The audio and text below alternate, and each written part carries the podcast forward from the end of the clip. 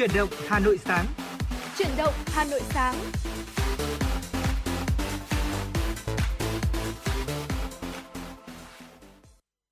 Trọng Khương và Thu Minh xin kính chào quý vị thính giả. Rất vui được gặp lại quý vị và các bạn trong chương trình Chuyển động Hà Nội sáng, phát trên sóng FM tần số 96 MHz của Đài Phát thanh và Truyền hình Hà Nội. Chương trình cũng đang được phát trực tuyến trên trang web hanoitv.vn. Quý vị và các bạn thân mến, chương trình của chúng tôi đang được phát trực tiếp với chủ đề tin tức và âm nhạc. Quý vị hãy giữ sóng và cùng tương tác với chúng tôi thông qua số điện thoại nóng của chương trình là 024 3773 6688 hoặc thông qua fanpage chuyển động Hà Nội FM 96 quý vị nhé. Quý vị thính giả có vấn đề quan tâm muốn chia sẻ, muốn góp ý cho chương trình ngày càng hoàn thiện hơn hoặc là muốn được gửi tặng cho bạn bè, người thân một món quà âm nhạc, một lời nhắn yêu thương nào đó, hãy gọi về cho chúng tôi và chuyển động Hà Nội sẽ trở thành cây cầu nối giúp quý vị có thể truyền tải đi những thông điệp, những lời nhắn nhủ yêu thương đó. Đừng quên số tổng đài của chúng tôi 024 3773 6688 luôn sẵn sàng chờ đón những cuộc gọi của quý vị thính giả. Dạ vâng, thưa quý vị, mở đầu chương trình thì Thu Minh xin được cập nhật cho quý vị một vài những thông tin liên quan tới thời tiết. Thưa quý vị, ngày hôm nay thứ sáu ngày 17 tháng 9 năm 2021 thì ở hiện tại nhiệt độ đang rơi vào khoảng 26 độ C, uh, mây nhiều với nhiệt độ ờ, trong cả ngày hôm nay cao nhất là 30 độ và thấp nhất là 24 độ. Thưa quý vị thính giả, đó là chia sẻ một chút về thời tiết ờ, ờ, của thủ đô Hà Nội. Còn bây giờ thì hãy cùng dành thời lượng và lắng nghe một số những tin tức mà phóng viên của chương trình mới cập nhật gửi về cho chúng tôi. Thưa quý vị, Công an thành phố Hà Nội vừa thông tin 39 chốt kiểm soát dịch trong phân vùng 1 đã được lệnh dỡ bỏ. Cán bộ chiến sĩ sẽ dỡ lều bạt, thu dọn quân trang, quân dụng, phương tiện phục vụ công tác của chốt. Các lực lượng trực chốt gồm cảnh sát giao thông, cảnh sát cơ động và công an phụ trách địa bàn chuyển về trạng thái phục vụ chiến đấu và phòng chống dịch tại đơn vị. Các lực lượng phối hợp cùng như là thanh tra giao thông, cán bộ y tế cũng trở về làm việc tại cơ quan.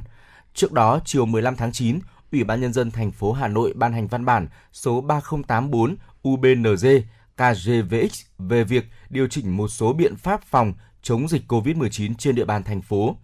Theo đó, từ 12 giờ ngày 16 tháng 9, đối với các địa bàn 19 quận, huyện, thị xã chưa ghi nhận ca nhiễm trong cộng đồng từ ngày 6 tháng 9, được hoạt động một số cơ sở kinh doanh văn phòng phẩm, sách, thiết bị, đồ dùng học tập, cơ sở kinh doanh dịch vụ sửa chữa phương tiện giao thông, điện tử, điện lạnh và đồ gia dụng, cơ sở kinh doanh dịch vụ ăn uống chỉ bán hàng mang về và đóng cửa trước 20, 21 giờ hàng ngày – Công an thành phố đánh giá sau 13 ngày triển khai từ ngày 4 tháng 9, hàng nghìn cán bộ chiến sĩ công an, quân đội, y tế, dân phòng đã đóng góp một phần công sức chung tay cùng chính quyền, nhân dân thủ đô kiểm soát dịch COVID-19 và bước đầu tình hình dịch bệnh chuyển biến tích cực.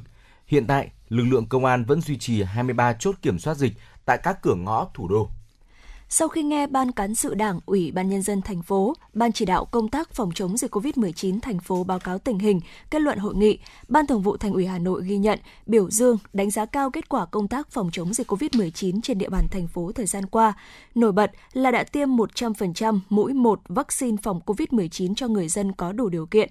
Về các nhiệm vụ tiếp theo, Ban Thường vụ Thành ủy giao Ban Cán sự Đảng, Ủy ban Nhân dân thành phố từ nay đến ngày 21 tháng 9 xác định cụ thể các điểm cách ly phong tỏa để chỉ đạo tiếp tục nới lỏng một số hoạt động dịch vụ. Sau ngày 21 tháng 9, cần có xem xét đánh giá tổng thể về tình hình dịch bệnh, đặc biệt là dự báo về nguy cơ của ngành chuyên môn, phối hợp và thống nhất phương án với các tỉnh, thành phố lân cận, tham khảo ý kiến của các cơ quan trung ương để có phương án cụ thể đối với việc áp dụng các biện pháp phòng chống dịch trong giai đoạn mới trên quan điểm thận trọng, nới lỏng nhưng phải bảo đảm kiểm soát được tình hình dịch bệnh, áp dụng triệt để các biện pháp phòng chống dịch ở mức cao nhất đối với các điểm đang thực hiện cách ly phong tỏa, đồng thời thường xuyên có sự điều chỉnh linh hoạt kịp thời, phù hợp với tình hình thực tiễn. Ban Thường vụ Thành ủy đề nghị các cấp ủy Đảng, chính quyền, mặt trận Tổ quốc, các đoàn thể tích cực tuyên truyền, vận động nhân dân không được chủ quan, tiếp tục nâng cao ý thức phòng chống dịch, thực hiện nghiêm thông điệp 5K ngay cả khi đã thực hiện việc tiêm vaccine phòng COVID-19. Thưa quý vị, vừa qua, Thành đoàn Hội sinh viên Việt Nam thành phố Hà Nội phối hợp với quỹ Stronger Quỹ Amser SAS của hội ờ, của Hiệp hội Học sinh Hà Nội Amsterdam đã trao tặng vật phẩm y tế cho lực lượng tình nguyện viên thủ đô tham gia chống dịch tại các địa phương phía Nam. Tại chương trình, Quỹ Stronger with Amser SAS đã trao tặng 7.600 chiếc khẩu trang N95, 53.500 chiếc khẩu trang y tế 4 lớp, 1.300 bộ đồ bảo hộ y tế cấp 2, 1.350 tấm chắn giọt bắn, 1.500 túi y tế cá nhân SAS với tổng trị giá vật phẩm là 352 triệu đồng. Đặc biệt trong mỗi túi y tế cá nhân SAS có các loại thuốc, vật dụng y tế thiết yếu. Chủ tịch Hiệp hội Học sinh Hà Nội Amsterdam Mai Thanh Hà chia sẻ, những vật phẩm giá trị không lớn nhưng sẽ góp phần giúp các tình nguyện viên tự chăm sóc, giữ gìn sức khỏe để hoàn thành nhiệm vụ. Đây cũng là lời chúc ý nghĩa của ban tổ chức và các nhà tài trợ gửi tới tình nguyện viên. Mạnh mẽ sông pha, mạnh khỏe về nhà. Hà Nội đang thống kê và giải quyết nguyện vọng muốn về quê của lao động ngoại tỉnh trên nguyên tắc người được phép về phải có lý do chính đáng và đang ở trọ tại vùng xanh. Nhiều lao động ngoại tỉnh tại Hà Nội mong muốn trở về quê sau thời gian dài giãn cách. Ai có nhu cầu sẽ chụt sẽ đăng ký với phường, xã nơi họ đang ở trọ và danh sách sẽ gửi về Phòng Lao động Thương binh và Xã hội quận huyện. Mặc dù vậy, chính quyền vẫn xuống tìm hiểu từng hoàn cảnh và vận động người dân không trở về nếu không thực sự cần thiết họ tiếp tục được địa phương hỗ trợ lương thực, thực phẩm. Mặc dù ngày 21 tháng 9, Hà Nội có nới lỏng các biện pháp phòng dịch, nhưng người lao động vẫn không thể tự đi về được vì thành phố đang là vùng dịch. Sau thời điểm này, thành phố sẽ có chính sách mở hơn và nhiều người vẫn có cơ hội tìm việc làm mới.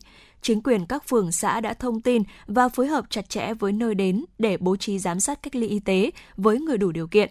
Những người này sẽ được làm xét nghiệm PCR 3 ngày trước khi xuất hành. Thưa quý vị, theo Ban Quản lý Quỹ Vaccine phòng COVID-19, tính đến 17 giờ ngày hôm qua, số dư quỹ vaccine phòng COVID-19 là 8.690,4 tỷ đồng đã bao gồm ngoại tệ quy đổi, trong đó có 13,4 tỷ đồng tiền lãi gửi ngân hàng. Ban Quản lý Quỹ cho biết đã có 547.415 tổ chức cá nhân tham gia đóng góp vào quỹ. Tính đến thời điểm này, Ban Quản lý Quỹ vaccine phòng COVID-19 đã chi 373,3 tỷ đồng, trong đó chi mua vaccine 364,5 tỷ đồng, chi hỗ trợ nghiên cứu thử nghiệm vaccine 8,8 tỷ đồng, nên số dư cuối ngày là 8.317,1 tỷ đồng. Theo Bộ Tài chính, cuộc vận động ủng hộ quỹ vaccine phòng COVID-19 nhận được số tiền ủng hộ lớn và đây là nguồn lực quan trọng để Bộ Y tế mua, tiêm vaccine cho người dân và cộng đồng. Để bảo đảm minh bạch, công bằng, Ban Quản lý Quỹ vaccine phòng COVID-19 đã công khai đầy đủ các đơn vị, tổ chức, bao gồm cả những đơn vị đã chuyển tiền hoặc đã cam kết nhưng sẽ chuyển sau. Các đơn vị doanh nghiệp đã chuyển tiền đóng góp đều có xác nhận rõ ràng, thống kê đầy đủ. Việc quản lý, sử dụng quỹ, mở tài khoản tiền gửi, kho bạc nhà nước được công khai trên các phương tiện thông tin đại chúng. Số tiền ủng hộ được kho bạc nhà nước tổng hợp và thông tin rộng rãi hàng ngày. Thưa quý vị, Công an thành phố Hà Nội vừa cho biết từ 11 giờ ngày 15 tháng 9 đến 11 giờ ngày hôm qua, 23 chốt kiểm soát ra vào thủ đô đã kiểm soát 11.773 lượt phương tiện với 14.152 lượt người qua chốt. Lực lượng chức năng cũng yêu cầu 1.359 lượt phương tiện không vào thành phố, 1.055 lượt phương tiện không ra ngoài thành phố. Bên cạnh đó, 12 tổ công tác liên ngành đã kiểm soát 8.010 lượt người di chuyển trên địa bàn các quận, huyện, phát hiện xử lý vi phạm hành chính 52 trường hợp, trong đó có 29 trường hợp không có giấy đi đường. Cùng thời gian trên, lực lượng chức năng đã xử phạt 168 trường hợp vi phạm các quy định về phòng chống dịch trong đó 7 trường hợp không đeo khẩu trang, 161 trường hợp không thực hiện biện pháp cách ly tập trung đông người, ra khỏi nhà khi không cần thiết, đeo khẩu trang không đúng quy định.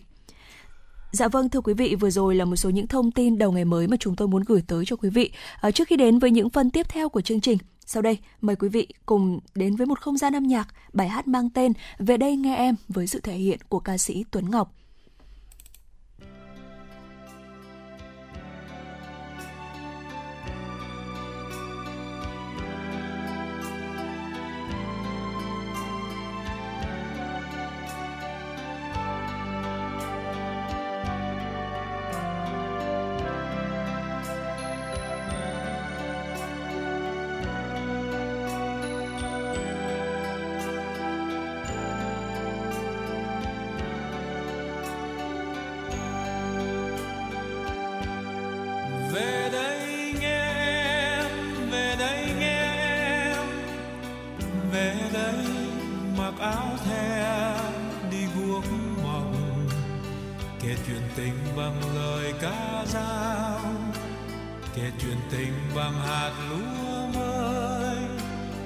Kể chuyện tình bằng nồi ngô khoai.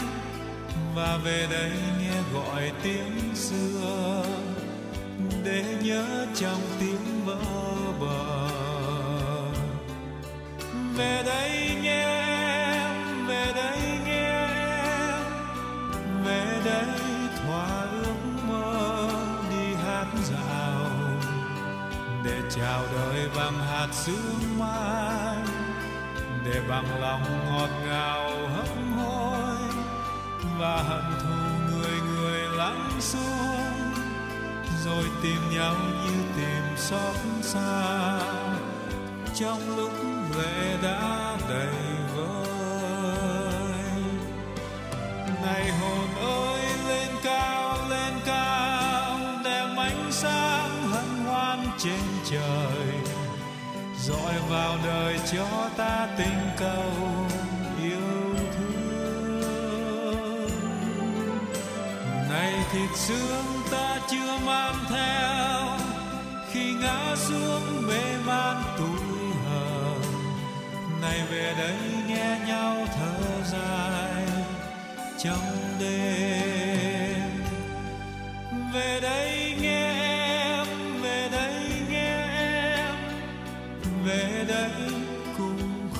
trên sông nước buồn chờ lòng người trở về quê hương, chờ hồn mình về dòng suối mát chờ thật thà vào lòng dối cha và nhạc hoa xin tạ kiếp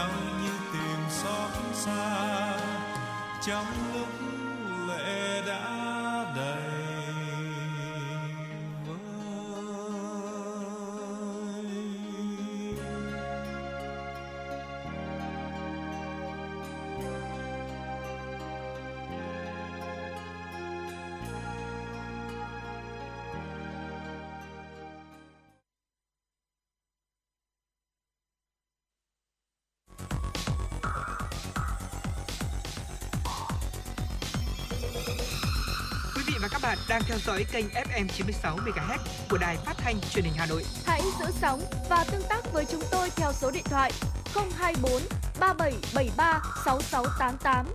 FM 96 đồng hành trên mọi nẻo đường. Quý vị thính giả đang quay trở lại với chuyển động Hà Nội sáng. À, thưa quý vị vào thời điểm này thì có lẽ là đang có nhiều gia đình chuẩn bị bữa sáng rồi à, và cũng có những người thì lại uh, nhịn bữa sáng và đang lắng nghe chương trình của chúng tôi.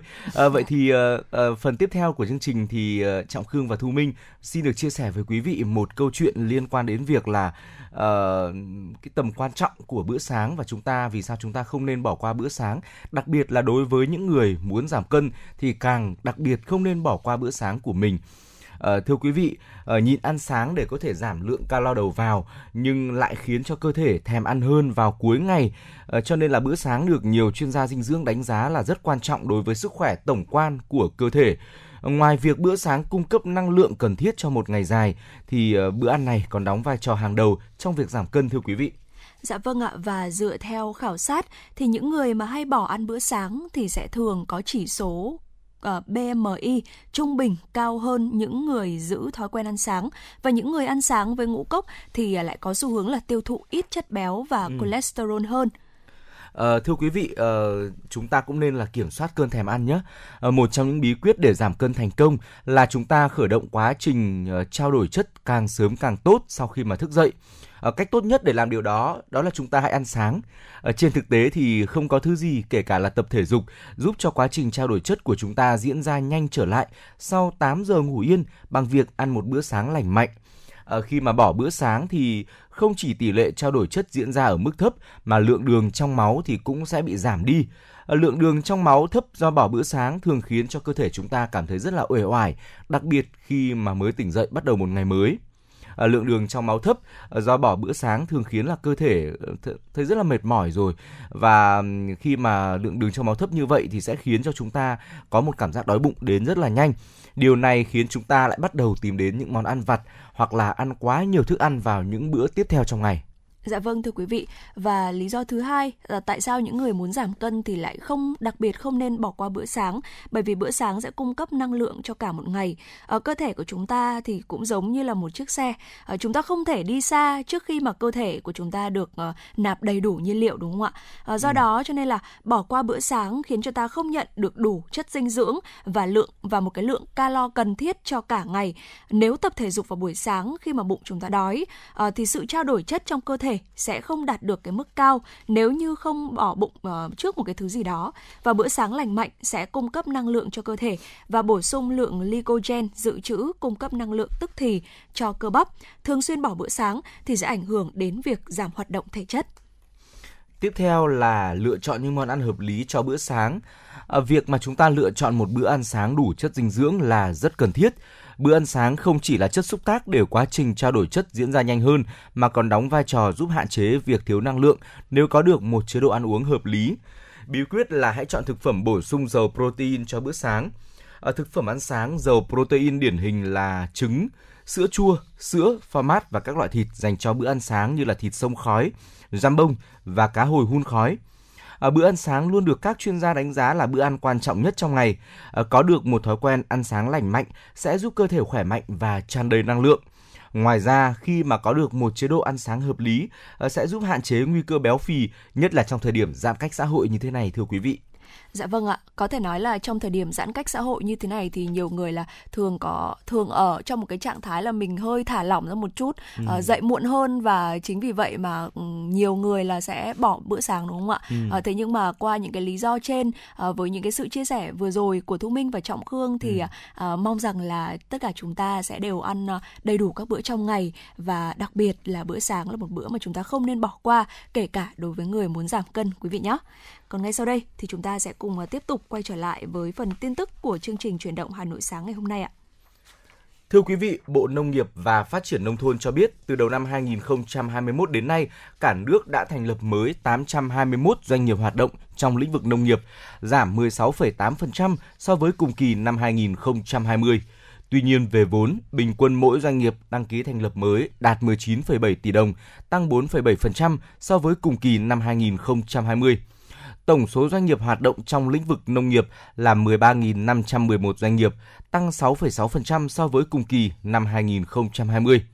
Để tháo gỡ khó khăn cho các doanh nghiệp nông nghiệp, Bộ Nông nghiệp và Phát triển Nông thôn tích cực phối hợp với các bộ, ngành, địa phương tổ chức các hoạt động tuyên truyền, thông tin, định hướng thị trường, xúc tiến thương mại, hỗ trợ nông dân, doanh nghiệp trong công tác đăng ký vườn trồng, cơ sở đóng gói, truy xuất nguồn gốc, thống nhất điều phối, hài hòa lợi ích doanh nghiệp để hỗ trợ giải quyết có hiệu quả tình trạng ép giá trong hoạt động thương mại nông sản qua biên giới. Chủ động nắm bắt thông tin, thị hiếu và nhu cầu thị trường, quy định về tiêu chuẩn chất lượng và khuyến cáo của cơ quan chức năng để đưa ra khuyến cáo cho doanh nghiệp, thay đổi phương thức xúc tiến thương mại, giao dịch, tổ chức sản xuất, đa dạng hóa hình thức vận chuyển xuất khẩu nông sản sang thị trường tiềm năng. Thưa quý vị, Bộ Xây dựng vừa có quyết định công bố thủ tục hành chính được sửa đổi, bổ sung trong lĩnh vực nhà ở thuộc phạm vi chức năng quản lý nhà nước của Bộ Xây dựng. Theo đó, Ủy ban nhân dân cấp tỉnh có trách nhiệm thẩm định giá bán, thuê mua, thuê nhà ở xã hội được đầu tư xây dựng theo dự án bằng nguồn vốn ngoài ngân sách nhà nước trên phạm vi địa bàn tỉnh. Cụ thể, chủ đầu tư trực tiếp nộp một bộ hồ sơ đến Ủy ban Nhân dân cấp tỉnh, nơi có dự án để đề nghị tổ chức thẩm định giá bán, giá cho thuê, giá cho thuê mua nhà ở xã hội do mình đầu tư xây dựng. Ủy ban Nhân dân cấp tỉnh giao sở xây dựng hoặc cơ quan có chức năng thẩm định giá của địa phương thực hiện việc thẩm định. Trường hợp chủ đầu tư đã hoàn thành xong việc xây dựng nhà ở xã hội và đã được kiểm toán về chi phí của dự án theo quy định, thì Sở Xây dựng hoặc cơ quan có chức năng thẩm định giá có thể căn cứ vào báo cáo kiểm toán để thẩm định giá bán, giá cho thuê, giá cho thuê mua nhà ở xã hội của dự án. Trong thời hạn 30 ngày kể từ ngày nhận được hồ sơ hợp lệ, Sở Xây dựng hoặc cơ quan có chức năng thẩm định giá có trách nhiệm tổ chức thẩm định, có văn bản thông báo kết quả thẩm định cho chủ đầu tư, trong đó nêu rõ các nội dung đồng ý và nội dung cần chỉnh sửa. Trên cơ sở đó, chủ đầu tư ban hành giá bán, giá cho thuê, giá cho thuê mua nhà ở xã hội của dự án trên nguyên tắc không được cao hơn giá đã được thẩm định. Vừa qua, Hội Sinh viên Việt Nam phối hợp với Hội đồng đội thành phố Hồ Chí Minh khởi động chương trình Gia sư áo xanh nhằm hỗ trợ việc học tập và chăm sóc sức khỏe tâm thần cho học sinh tại thành phố Hồ Chí Minh bị ảnh hưởng bởi dịch COVID-19. Trong học kỳ 1 năm học 2021-2022, chương trình sẽ tổ chức ôn tập và dạy kèm cho học sinh từ lớp 1 đến lớp 12 đang có hoàn cảnh khó khăn, mồ côi do COVID-19. Theo chương trình của ngành giáo dục, hỗ trợ sách giáo khoa, dụng cụ học tập, đường truyền, thiết bị học tập trực tuyến để học sinh khó khăn duy trì việc học. Ngoài ra, chương trình Gia sư áo xanh cũng triển khai các hoạt động theo dõi, nắm bắt tâm lý, kịp thời tư vấn cho học sinh các vấn đề về sức khỏe tâm thần với hình thức như tổ chức chuyên đề tư vấn tâm lý, tạo sân chơi trực tuyến, giới thiệu sách, trang web phù hợp, giúp giải tỏa lo lắng để kịp thời động viên tinh thần và giúp các em học tập hiệu quả. Khi tình hình dịch bệnh được kiểm soát, chương trình sẽ tổ chức giảng dạy, tư vấn tâm lý và tổ chức các hoạt động chăm sóc sức khỏe tâm thần trực tiếp tại nhà học sinh và kết hợp với trực tuyến. Sở Giáo dục và Đào tạo Hà Nội vừa có yêu cầu các nhà trường trên địa bàn thành phố chủ động xây dựng phương án phòng chống dịch COVID-19, sẵn sàng các điều kiện đón học sinh trở lại trường khi dịch được kiểm soát. Công văn nêu rõ yêu cầu các nhà trường trên địa bàn thành phố chủ động xây dựng phương án phòng chống dịch COVID-19, sẵn sàng các điều kiện đón học sinh trở lại trường khi dịch được kiểm soát, đảm bảo 100% cán bộ, giáo viên, nhân viên được tiêm tối thiểu một mũi vaccine phòng COVID-19. Cùng với đó, các trường cần tăng cường cảnh báo cho các bậc cha mẹ học sinh về việc phải giám sát, kiểm tra độ an toàn của các trang thiết bị khi cho con em sử dụng và hướng dẫn con em tuân thủ những tiêu chuẩn về kỹ thuật của các thiết bị học trực tuyến, tiếp tục đầu tư xây dựng kho học liệu điện tử dùng chung đảm bảo đúng yêu cầu về chuyên môn. Đồng thời, ra soát hệ thống cây xanh trong khuôn viên, nếu phát hiện những cây lâu năm có nguy cơ gãy đổ thì phải báo cáo để được xử lý kịp thời. Thưa quý vị, Sở Giao thông Vận tải Hà Nội đang xây dựng bộ tiêu chí an toàn phòng chống dịch COVID-19 trong hoạt động vận tải hành khách công cộng bằng xe buýt trên địa bàn thành phố để sẵn sàng hoạt động sau ngày 21 tháng 9 tới. Theo đó, Sở này đưa ra tiêu chí thẻ xanh COVID được cấp từ hệ thống cơ sở dữ liệu điện tử cho các cá nhân đáp ứng một trong các điều kiện đã tiêm mũi vaccine thứ hai được 14 ngày và không quá 12 tháng hoặc đã được tiêm mũi 1 vaccine được 14 ngày và không quá 12 tháng – người nhiễm SARS-CoV-2 khỏi bệnh đã hoàn thành thời gian cách ly trong vòng 21 ngày tính từ khi khỏi bệnh. Thẻ vàng COVID được cấp từ hệ thống cơ sở dữ liệu điện tử cho các cá nhân đáp ứng các điều kiện là đã tiêm một mũi đối với vaccine có yêu cầu 2 mũi được 14 ngày. Đối với các cá nhân không có thông tin trên hệ thống cơ sở dữ liệu điện tử, có thể chứng minh bằng các giấy tờ có liên quan – về thời gian khôi phục lại hoạt động xe buýt, Sở Giao thông Vận tải Hà Nội dự kiến giai đoạn 15 ngày sau thời điểm giãn cách xã hội kể từ 0 giờ ngày 21 tháng 9 đến hết ngày 5 tháng 10. Dạ vâng thưa quý vị, uh, ngay sau đây thì chúng ta sẽ cùng nhau thư giãn với một giai điệu âm nhạc trước khi đến với những thông tin hữu ích khác mà Thu Minh và Trọng Khương sẽ gửi tới cho quý vị trong suốt thời gian lên sóng chương trình ngày hôm nay. Các khúc mang tên Radio với sự thể hiện của giọng ca Hà Anh Tuấn.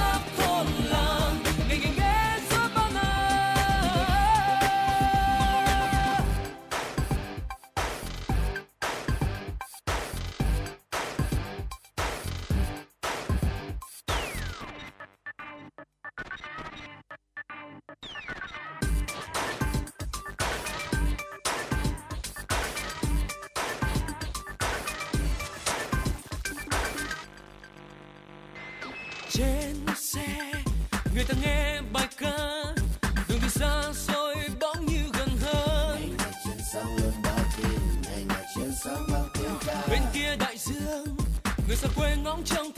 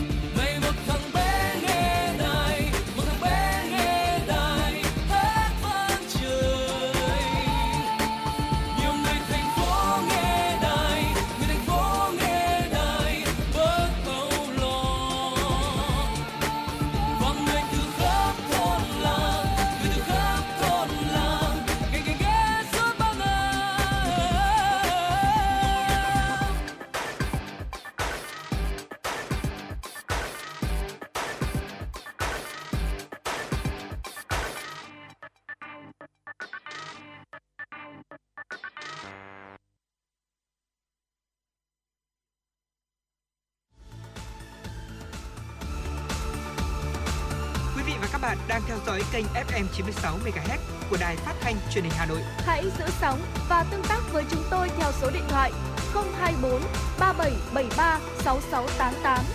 FM 96 đồng hành trên mọi nẻo đường.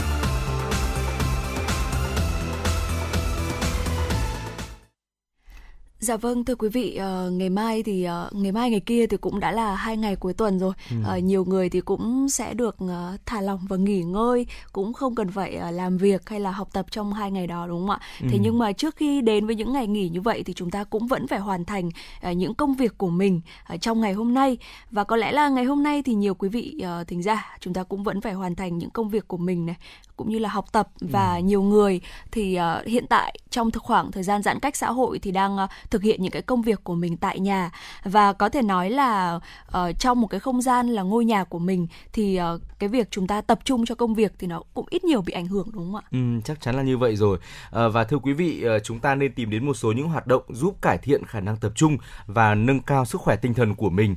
Ờ, trong cuộc sống hiện đại thì có rất là nhiều tác nhân gây phân tán sự chú ý của chúng ta. À, đó có thể là sức hút từ những sản phẩm công nghệ này, à, cũng có thể là từ những nỗi bất an mà chúng ta đang phải đối mặt hàng ngày. à, chúng khiến chúng ta là dễ mất tập trung trong lúc làm việc, học tập à, hoặc là đang tận hưởng cuộc sống. Bị phân tán trong thời gian dài dễ khiến chúng ta rơi vào trạng thái tinh thần mơ hồ, ờ, không biết bản thân muốn làm gì và cũng đánh mất dần sự vui vẻ đi. Ờ, do đó thiếu tập trung có thể làm yếu đi sức khỏe tinh thần. Việc mà chúng ta sở hữu một hay là nhiều sở thích mang tính sáng tạo sẽ lôi kéo bản thân chúng ta về với những điều tích cực. Ở đây cũng là cơ hội để tất cả quý vị có thể là học hỏi và rèn luyện kỹ năng. Lúc này thì não bộ của chúng ta chủ yếu thực hiện hai nhiệm vụ ghi nhớ và điều khiển cơ thể. Quá trình này giúp giải phóng hoạt động của não và hình thành sự tập trung một cách tự nhiên. Ờ, Dạ. Hơn nữa các hoạt động sáng tạo còn yêu cầu sự chú ý và tỉ mỉ cao. Ờ, Nhờ đó thì cũng khiến cho chúng ta có thể là dần cải thiện khả năng tập trung của mình. Ờ, khi mà quý vị thính giả tập trung sáng tạo, những ý nghĩ tiêu cực sẽ không có cơ hội ờ, xâm lấn vào đầu óc chúng ta nữa. Quý vị sẽ thấy là bớt căng thẳng và bớt lo âu hơn. Bên cạnh đó, những sản phẩm mà chúng ta tự tay làm ra sẽ đều mang đến một cảm giác rất là vui sướng này, thỏa mãn, rồi thì hài lòng nữa. Dạ Ờ, vâng. những cảm xúc tích cực đó sẽ giúp nâng cao chất lượng sức khỏe tinh thần của tất cả quý vị, khiến chúng ta cảm thấy yêu đời và hạnh phúc hơn thưa quý vị. Dạ vâng ạ và cụ thể là ờ, những hoạt động đó là những hoạt động nào thì ngay sau đây Thu Minh và Trọng Khương ờ, xin phép được chia sẻ gửi tới Ừ. quý vị để chúng ta cùng tham khảo và cùng ờ, nhau thực hiện ờ, hình thành những cái hoạt động này ờ, mỗi ngày để ờ, có thể cải thiện được khả năng tập trung cũng như là nâng cao sức khỏe tinh thần giống như anh Trọng Khương vừa chia sẻ. Ờ, hoạt động đầu tiên có lẽ là chúng ta sẽ cùng nhau quay trở lại tuổi thơ một chút đi. Chúng ta sẽ cùng ờ, vẽ tranh, tô màu. Ờ, đây là những cái hoạt động rất là hữu hiệu để bạn để quý vị có thể phát huy cái khả năng sáng tạo và cải thiện sức khỏe tinh thần của mình. Ờ, để tạo ra một tác phẩm ưng ý thì chúng ta cần phải tập trung và hết sức là tỉ mỉ. Nhờ vậy chúng ta sẽ thoát ra khỏi những cái lo âu đến từ cuộc sống thường ngày. Và việc vẽ tranh tô màu này thì ờ, khi mà nói là chúng ta hãy vẽ và ừ, hãy tô màu thì nhiều người ờ, cũng hơi đắn đo rằng là ờ, mình không không có năng khiếu hoặc là không ờ, nghĩ rằng là mình không đủ sức sáng tạo. Thế nhưng mà chúng ta hoàn toàn có thể là vẽ tranh hoặc là tô màu theo mẫu đúng không ạ? Chính xác có rất là vậy. nhiều những ờ, hướng dẫn vẽ đơn giản ở trên YouTube này hoặc là chúng ta có thể trực tiếp ra mua những cái cuốn sách tô màu dành cho người lớn và đừng bao giờ nghĩ rằng là mình không có khiếu bởi vì uh, sau khi mà chúng ta hoàn thành theo uh, xong bức vẽ kể cả là bức vẽ ấy có là vẽ theo mẫu đi chăng nữa thì chắc chắn là uh, cái thành quả chúng ta nhận được sau đó cũng sẽ khiến cho chúng ta rất là ngạc nhiên. À, tiếp theo có một hoạt động mà Trọng Khương nghĩ rằng là không chỉ quý vị có thể là thực hiện một mình đâu mà chúng ta hoàn toàn có thể là cùng làm với người thân của mình với uh, những bạn nhỏ trong gia đình. Ờ, từ đó thì uh, giúp uh, nâng cao thêm tình cảm uh, giữa những người thân yêu với nhau. Đó chính là hoạt động trồng cây. À, dành thời gian ngoài trời tốt cho chúng ta về mặt thể chất lẫn tinh thần thưa quý vị. Việc gần gũi với thiên nhiên đã được chứng minh khả năng cải thiện tâm trí. Ờ, và trong thời điểm giãn cách xã hội thế này thì ờ, chúng ta hoàn toàn có thể thực hiện công việc trồng cây ở trong một khoảnh vườn nho nhỏ ngoài sân Ờ, hoặc là đơn giản chúng ta hãy trang trí những chậu cây bên ngoài ban công nhà chung cư của mình cũng được. Việc mà chúng ta có thể là trồng cây như thế thì sẽ giúp cho sản sinh endorphin trong não này khiến cho bản thân chúng ta cảm thấy rất là vui vẻ và thoải Dạ. mái.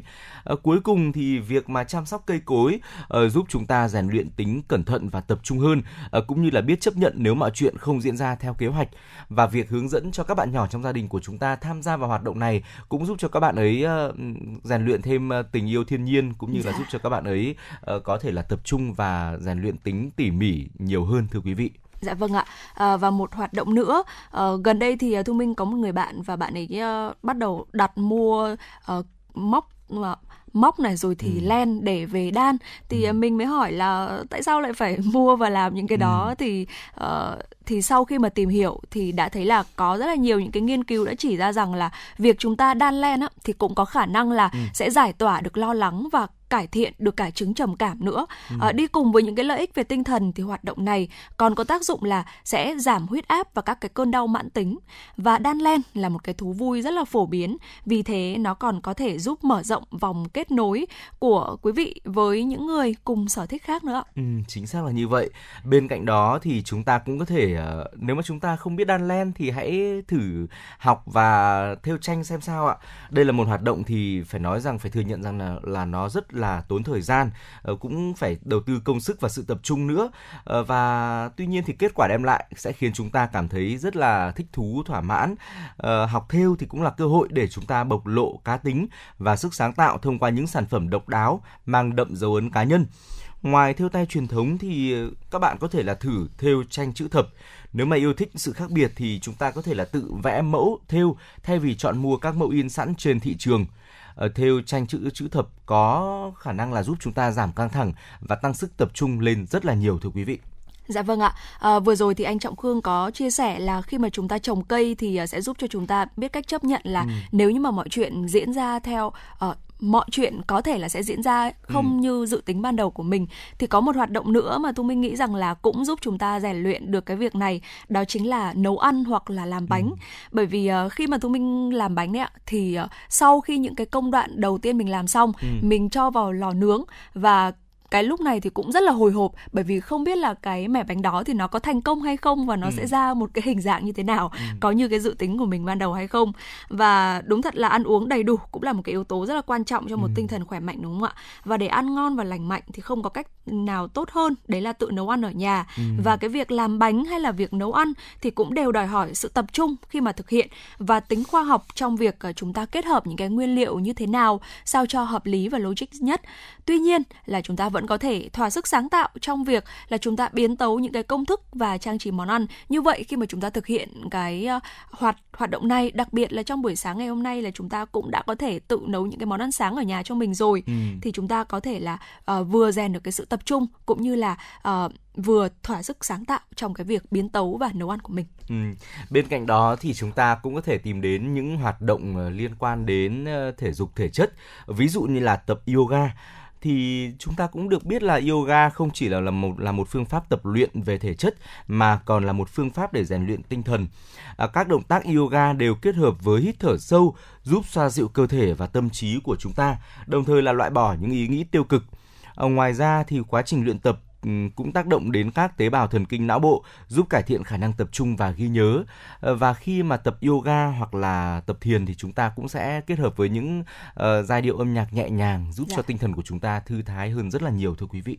Dạ vâng ạ và một hoạt động tiếp theo cũng là một hoạt động mà Thu Minh đã có cơ hội được trải nghiệm rồi. Ừ. Đó là học chơi một nhạc cụ nào đấy. Ừ. Ờ, ngày xưa thì Thu Minh từng học uh, guitar và khi mà trước khi mà bắt đầu học thì luôn hy vọng là trong ừ. một hai tháng đầu tiên là mình có thể uh, đệm đàn rồi đánh được thật là nhiều những bài hát khác nhau. Ừ. Thế nhưng mà sau khi mà học tầm một hai tháng thì uh, thầy giáo dạy nhạc lại chỉ cho đánh đi đánh lại một ừ. một vài những cái bài để mình có thể làm quen nốt ừ. và nếu như mà ai mà không có tính kiên nhẫn hoặc là nhanh chán thì cũng sẽ cảm thấy là uh, hơi bị khác với cái dự tính ban đầu và ừ. nếu như mà không có một cái sự kiên trì thì sẽ rất là dễ bỏ cuộc giữa chừng và cái việc học chơi một nhạc cụ uh, ví dụ như là guitar, ừ. piano ừ. hay là trống thì cũng là một cái cách giết thời gian rất là tuyệt vời đúng không ạ? Chính và như vậy. và khi mà chúng ta chơi một nhạc cụ như vậy thì sẽ phải sử dụng hầu hết bộ phận của não ừ. và hoạt động này thì sẽ giúp cho chúng ta tăng cường cái sức tập trung, uh, tính kiên nhẫn như Thu Minh vừa chia sẻ ừ. và cả cái sự tự tin nữa. Và hiện nay thì uh, uh, chúng ta không thể uh, đến được các cái lớp học mà một cách trực tiếp thì cũng có rất nhiều những cái khóa học trực tuyến miễn phí và cả tính phí nữa ở trên internet để chúng ta có thể yên tâm uh, lựa chọn để theo học tại nhà. À, vâng chắc chắn rồi. Và tiếp theo thì chúng ta hãy tìm đến một hoạt động uh, dành cho những người mà yêu thích viết lách và cũng uh, có năng khiếu về văn học một chút đó là viết nhật ký và viết blog. Uh, chúng ta có thể là viết bất cứ về chủ đề nào như là âm nhạc phim ảnh trang điểm thậm chí là những vấn đề về tinh thần. Uh, việc mà viết lại những gì diễn ra trong cuộc sống sẽ giúp chúng ta thấu hiểu bản thân hơn. Nhật ký và blog sẽ mang lại cái nhìn trực quan về những gì đang diễn ra trong tâm trí của chúng ta. Nhờ đó thì các bạn có thể điều chỉnh tư duy theo hướng tích cực và giải phóng những ý nghĩ tiêu cực. Ờ, viết lách thì cũng giúp chúng ta rèn luyện kỹ năng thể hiện bản thân thông qua ngôn ngữ, tăng cường khả năng sáng tạo và bày tỏ cảm xúc với mọi thứ xung quanh. Dạ vâng ạ và vừa rồi là một số những uh, chia sẻ uh, đầu ngày của Thu Minh cũng như là anh Trọng Khương về một số những cái hoạt động mà giúp ừ. ích trong cái việc cải thiện sự tập trung của chúng ta. Ừ. Uh, còn ngay sau đây thì có lẽ là chúng ta sẽ cùng nhau quay trở lại với không gian âm nhạc đi. Uh, một bài hát được gửi tới từ một bạn thính giả của chương trình. Bài hát mang tên Lặng Yên với sự thể hiện của ca sĩ Thủy Trì.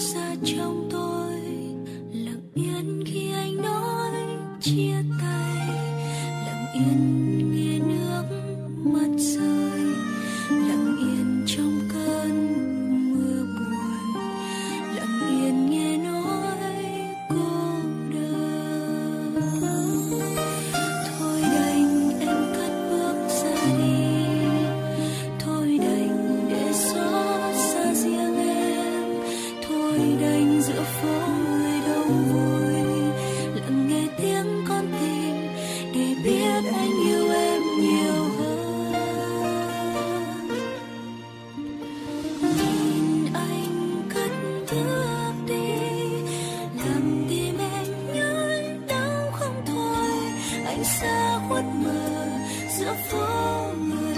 Chuyện tình yêu chỉ là giấc mơ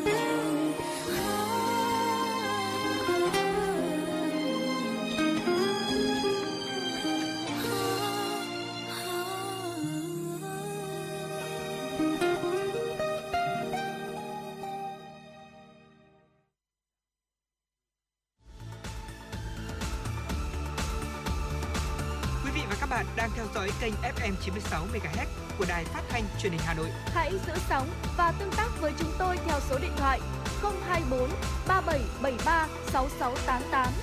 FM 96 đồng hành trên mọi nẻo đường. đường.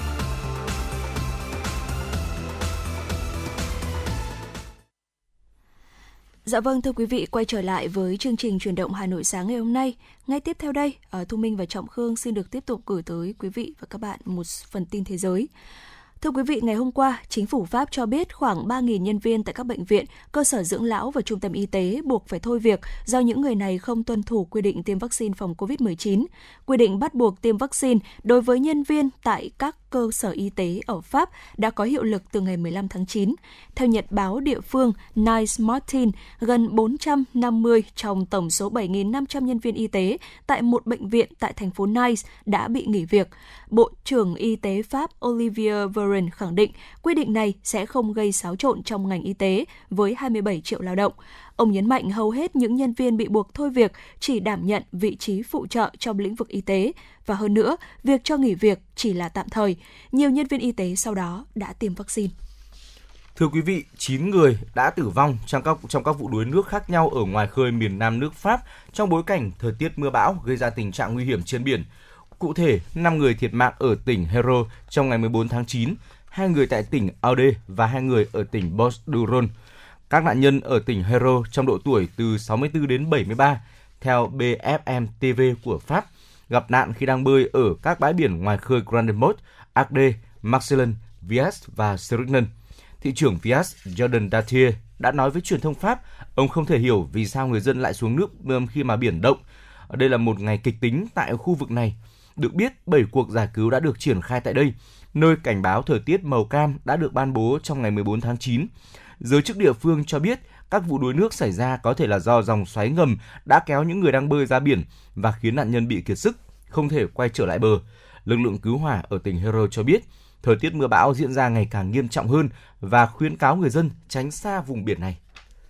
Ai Cập đang đối mặt với làn sóng COVID-19 thứ tư, nhưng với tỷ lệ mắc thấp, Mặc dù vậy, từ tháng 7 năm 2020, nước này đã mở cửa nền kinh tế, xã hội gắn với các biện pháp phòng dịch nghiêm ngặt, đồng thời ưu tiên phát triển và thu hút khách du lịch để hạn chế những thiệt hại do đại dịch gây ra.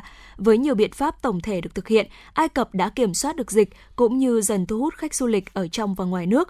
Bộ Du lịch Ai Cập cho biết nước này đã đón khoảng 3,5 triệu khách du lịch trong thời gian từ đầu tháng riêng đến cuối tháng 6 vừa qua với tổng doanh thu lên tới 4 tỷ đô la Mỹ. Bộ Du lịch và Cổ vật Ai Cập cho biết, du lịch từ hơn 20 du lịch từ hơn 20 quốc gia đã đến Ai Cập và ngày càng tăng bất chấp đại dịch. Ai Cập cũng đã chuẩn bị các biện pháp phòng ngừa COVID-19 và bảo vệ khách du lịch. Người dân, cho đến nay, Ai Cập chỉ yêu cầu du khách có giấy chứng nhận PCR là có thể nhập cảnh. Nhiều tuyến hàng không được mở để đón khách du lịch, nhất là du khách từ Nga, các nước Ả Rập, Ukraine, Kazakhstan và Belarus – chính phủ Ai Cập đặt mục tiêu đưa doanh thu du lịch trong năm tài chính 2021-2022 lên 6 tỷ đô la Mỹ, tăng lượng khách du lịch lên 750.000 khách mỗi tháng trong nửa sau của năm tài chính 2021-2022. Mục tiêu này được đưa ra sau khi tình hình dịch dần được kiểm soát, tỷ lệ tiêm chủng tăng và kỳ vọng ngành du lịch toàn cầu sẽ phục hồi trong nửa đầu năm 2021-2022. Thưa quý vị, Thủ tướng Thái Lan Prayut Chan-ocha đã ra lệnh cho các bộ ngành đẩy nhanh công tác chuẩn bị để thúc đẩy du lịch, đồng thời lưu ý những hạn chế để phòng chống đại dịch COVID-19. Người phát ngôn Trung tâm xử lý tình hình COVID-19 CCSA Tagweshu Visanuyothin cho biết Thủ tướng Prayut vào hôm 15 tháng 9 đã giao cho các bộ du lịch và thể thao, y tế và nội vụ chuẩn bị cho sự gia tăng khách du lịch nội địa và nước ngoài trong mùa cao điểm du lịch vào quý 4 năm 2021. Ông Tawesiu nói, các bộ được chỉ đạo tìm kiếm những khu vực có tiềm năng trở thành một phần trong chương trình mở cửa trở lại du lịch mới của chính phủ có tên gọi khu vực hộp cát du lịch không COVID-19, tương tự như chương trình hộp cát Phuket. Với quyết định mở cửa du lịch này, các quận của Bangkok phải tăng tốc tiêm chủng cho người dân để có thể mở cửa hoàn toàn thành phố mà không bị giới hạn bởi khu vực nào. Giới chức Thái Lan hiện chưa đề cập cụ thể về các điều kiện kiểm dịch với du khách quốc tế.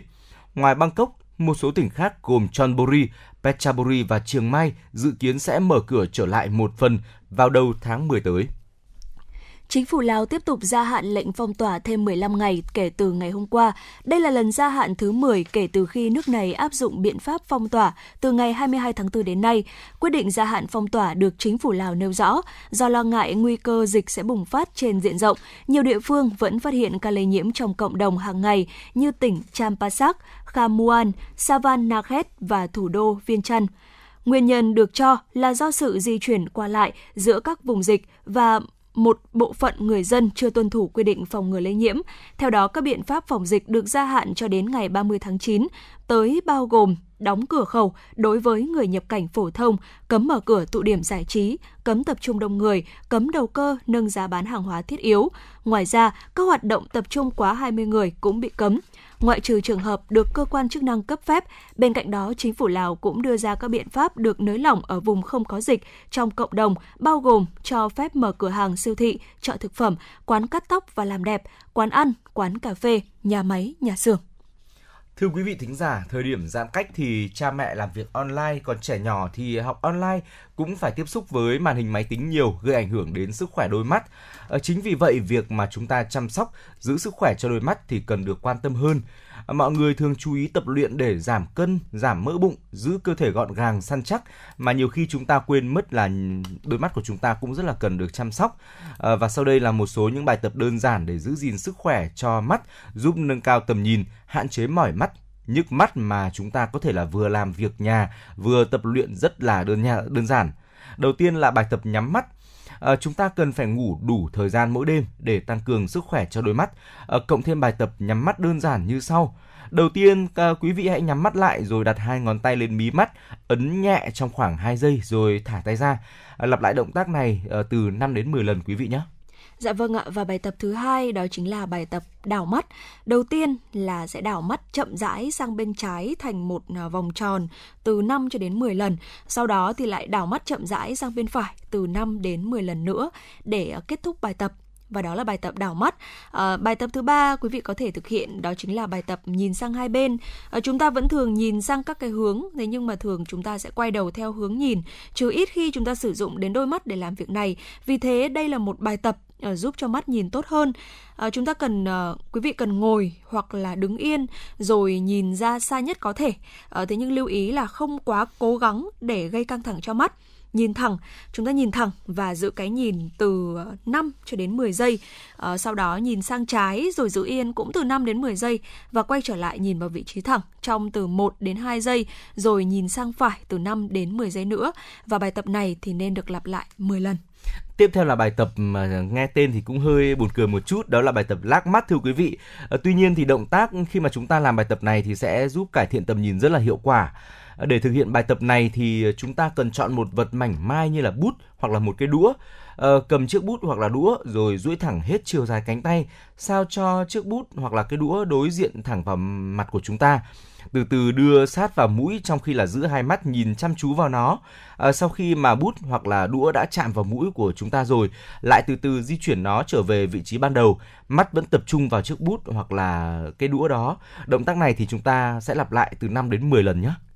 Dạ vâng ạ, và bài tập thứ năm đấy chính là bài tập mở to mắt.